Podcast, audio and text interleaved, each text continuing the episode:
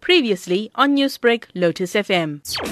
The suspects that were arrested on Sunday, as well as the other three on Monday, are due to appear in court and they are facing charges of dealing in drugs as well as manufacturing. Captain, a list of the names of the operation and the people involved in it is circulating on social media at the moment.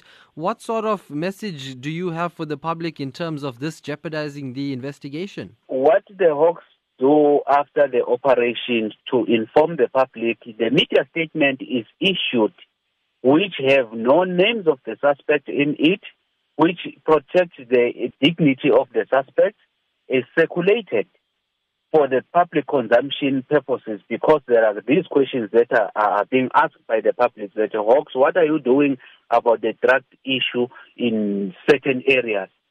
As well as the right for the public to know. That's the reason why we issue a statement.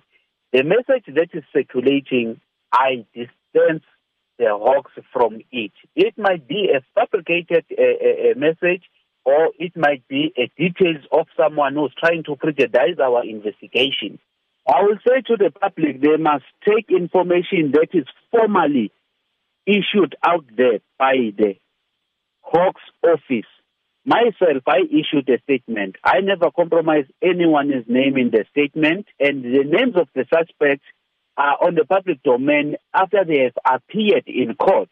They are named by the media because sometimes the media attend the court.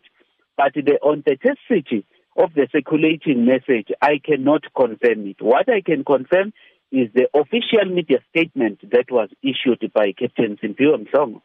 And are the Hawks looking into the origins of how that message started circulation? Yes, because it has been brought to our attention, we will definitely look into it.